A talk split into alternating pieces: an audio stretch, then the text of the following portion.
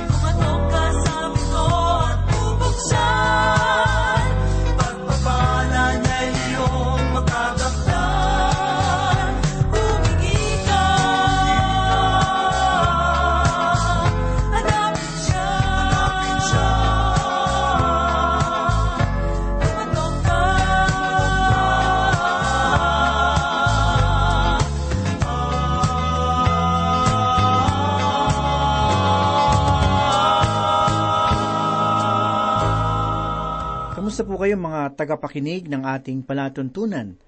Purihin ang Diyos sa oras na ito sapagkat muli tayong mag-aaral ng kanyang banal na aklat. Ito po si Pastor Dan Abangco. Samahan ninyo ako at tayo po ay mapagpala ng salita ng Panginoon. Pagbubulay-bulayan po natin ngayon ang paghatol ng Diyos laban sa mga bayan ng Moab, ng Huda at Israel. Basahin po natin ang ipinahayag ni Propeta Amos sa unang talata ng ikalawang kabanata. Ganito po ang ating masusumpungan. Ganito ang sabi ng Panginoon, dahil sa tatlong pagsuway ng Moab at dahil sa apat, hindi ko pawawalang bisa ang parusa, sapagkat kanyang sinunog upang maging apog ang mga buto ng hari ng Idom. Itinuturing ko si Propeta Amos bilang isang dakilang tagapangaral. Ang hulmahan na ginamit sa kanya ay wasak na at wala nang susunod pang tulad niya. Gumagamit siya ng mga di pangkaraniwang pananalita. Ipinapahayag niya ang mga katagang dahil sa tatlong pagsuway ng Moab at dahil sa apat, hindi ko pawawalang bisa ang parusa. Sa ganitong paraan siya magpahayag kung mayroong maraming kasalanan. Subalit ang kanya lamang babanggitin ay isa lamang sa kanilang mga kasalanan. Ipinahayag sa bahagi ng talata ang mga katagana sapagkat kanyang sinunog upang maging apog ang mga buto ng hari ng Edom. Ang paghatol laban sa Moab ay para sa kanilang masamang espiritu ng paghihiganti. Nagtagumpay ang mga Moabita sa kanilang pakikipagdigma sa kanilang mga kaaway na mga Edomita at pinatay nila ang kanilang hari. Marahil sa inyong palagay ay sapat na ang kanilang ginawa. Subalit, kanila pang sinunog ang mga buto ng kanilang hari sa apog. Dinala ng mga mawabita ang kanilang masamang espiritu ng paghihiganti sa sukdulan. At ipinahayag ng Diyos sa talata na sila ay kanyang hahatulan dahil sa bagay na iyon. Dumako naman po tayo sa ikalawa at ikatlong talata. Ipinahayag ni Propeta Amos ang ganito, Kaya't ako'y magsusugo ng apoy sa Moab, at tutupukin nito ang mga tanggulan ng Kiryot, at ang Moab ay mamamatay sa gitna ng pagkakagulo, na may sigawan at tunog ng trompeta.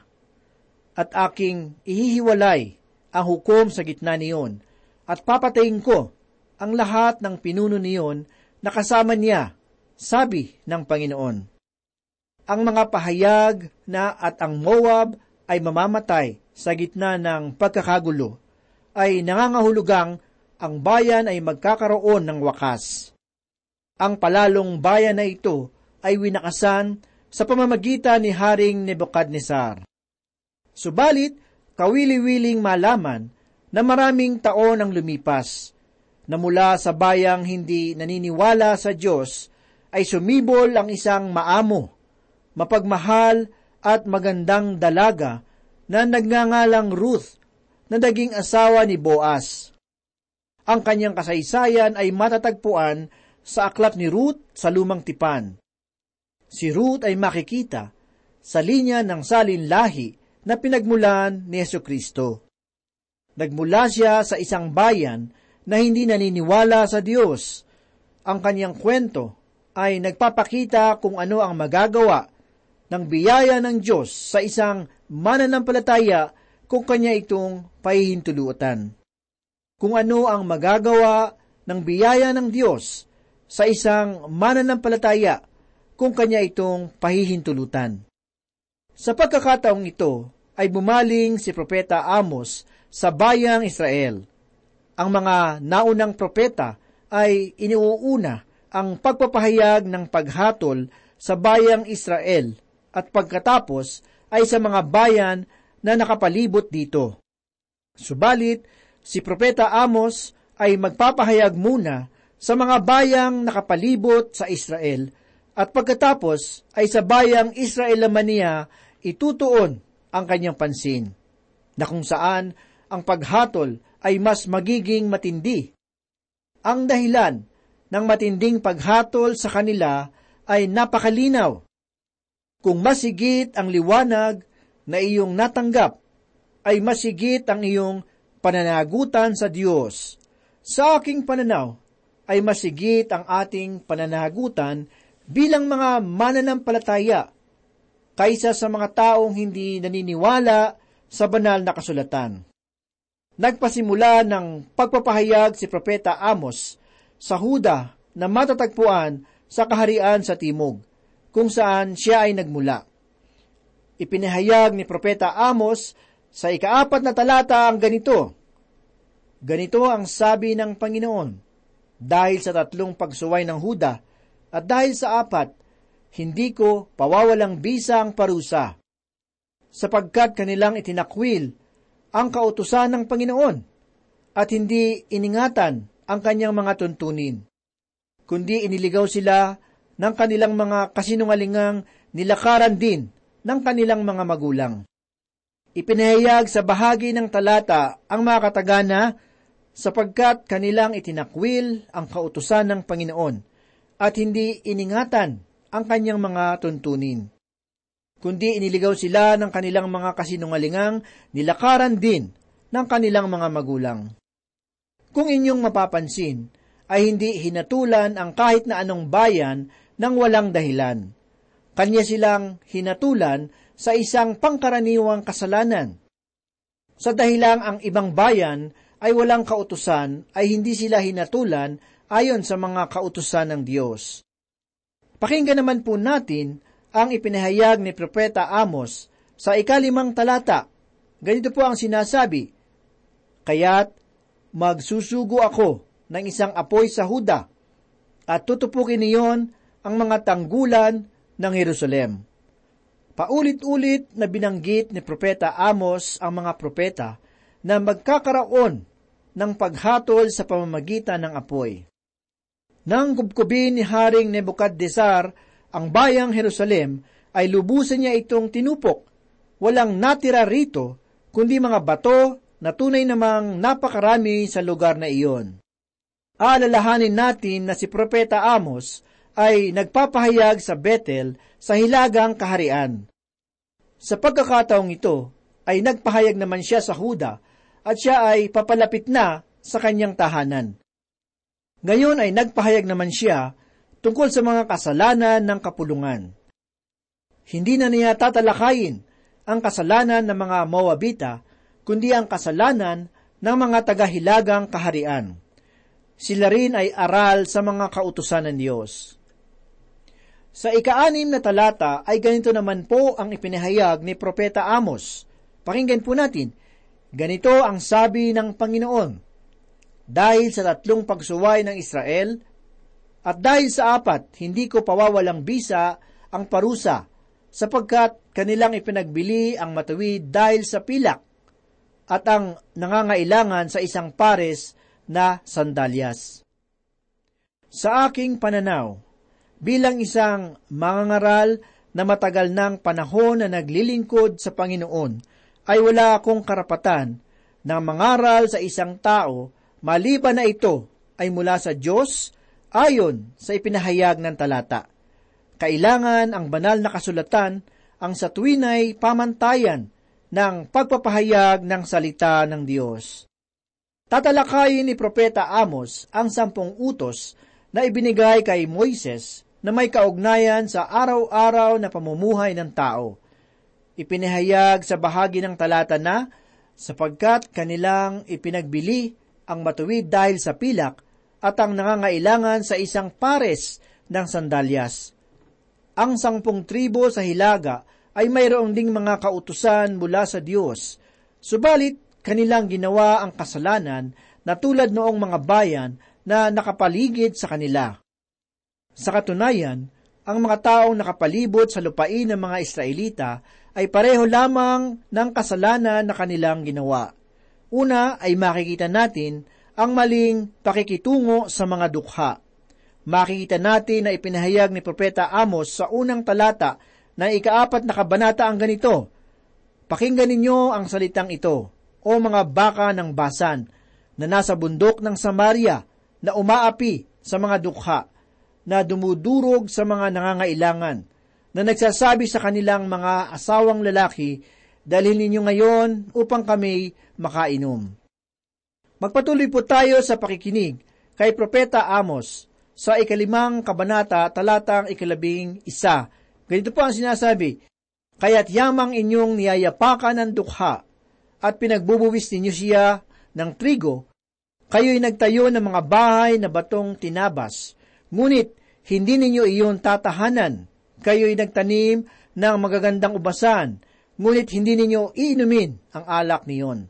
Sa aking pag-aaral ng sulat ng mga propeta, ay aking paulit-ulit na nakikita na ang mahirap ay hindi nakakatanggap ng katarungan hanggang maghari si Yesu Kristo.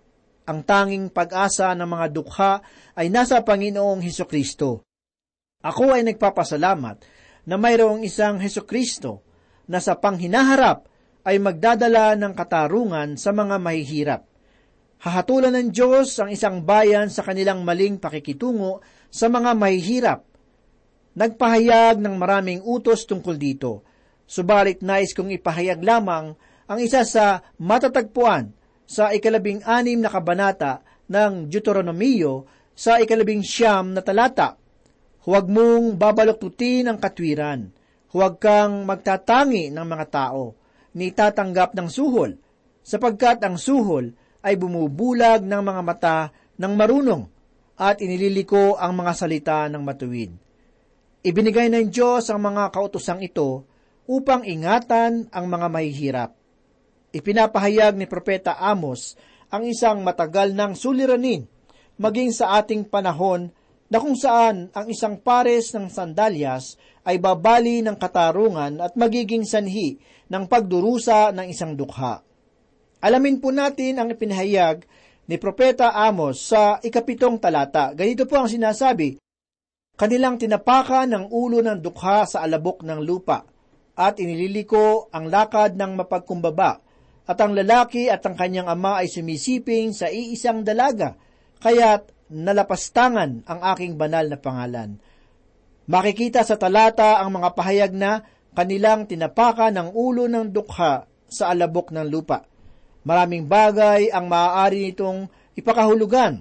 Subalit sa aking sariling pananaw, ang mga makasariling mga hukom ay nagagalit na mayroon pa silang natitirang abo sa kanilang mga ulo para magluksa.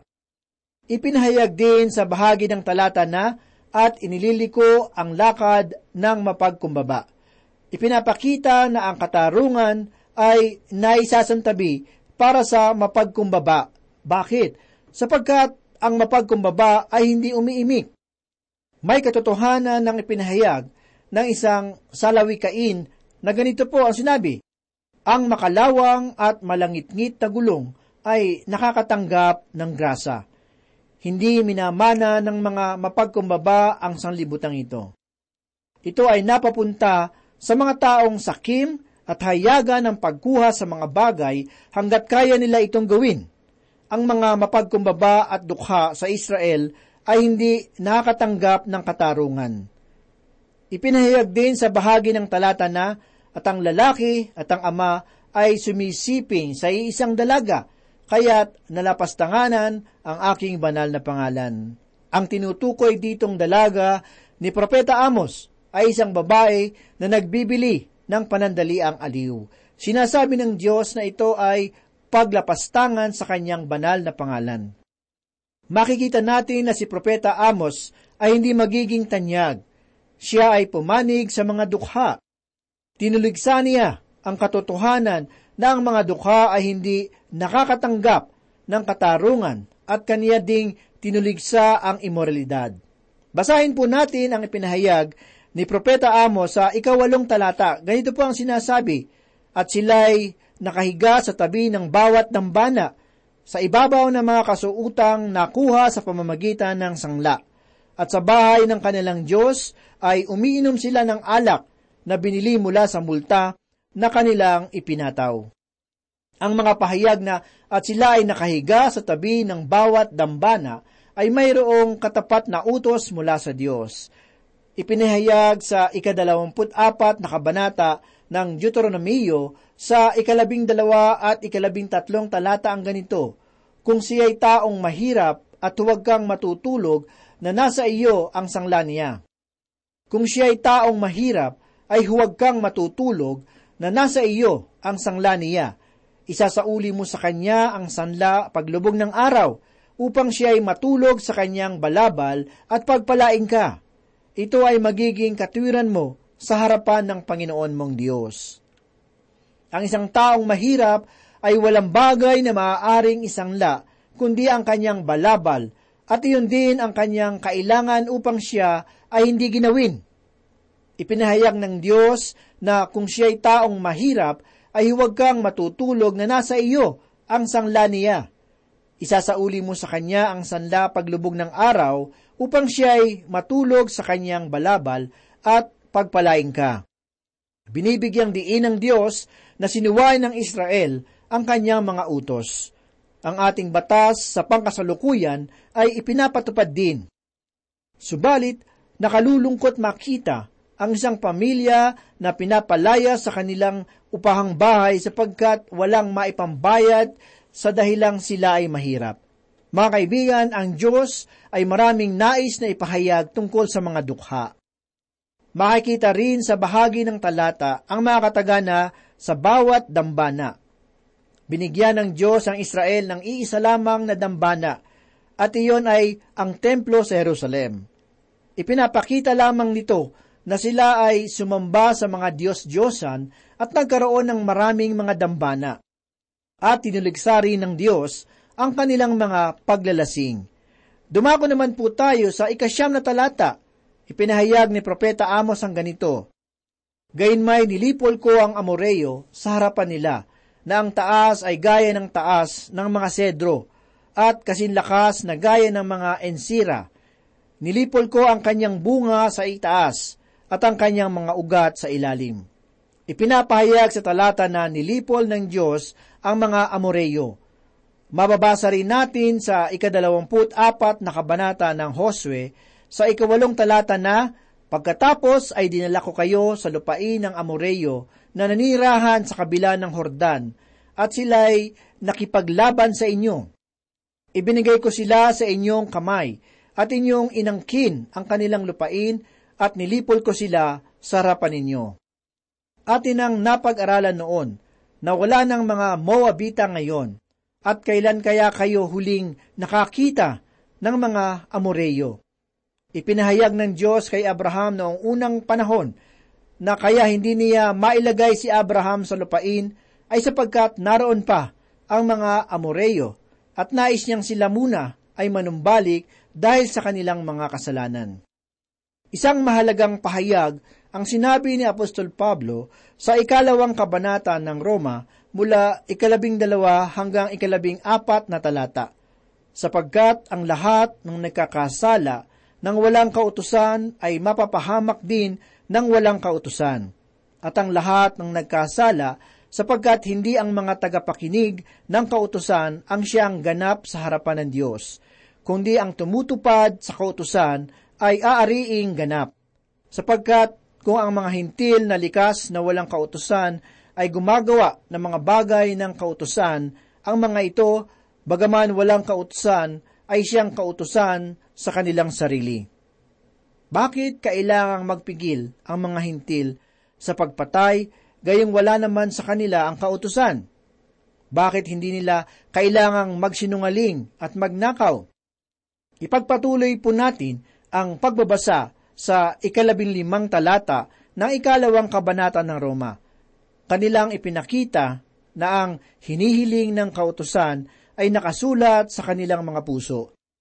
Narito'y nagpapatotoo rin ang kanilang budhi at ang kanilang mga pag-iisip ay nagbibintang o nagdadahilan sa isa't isa.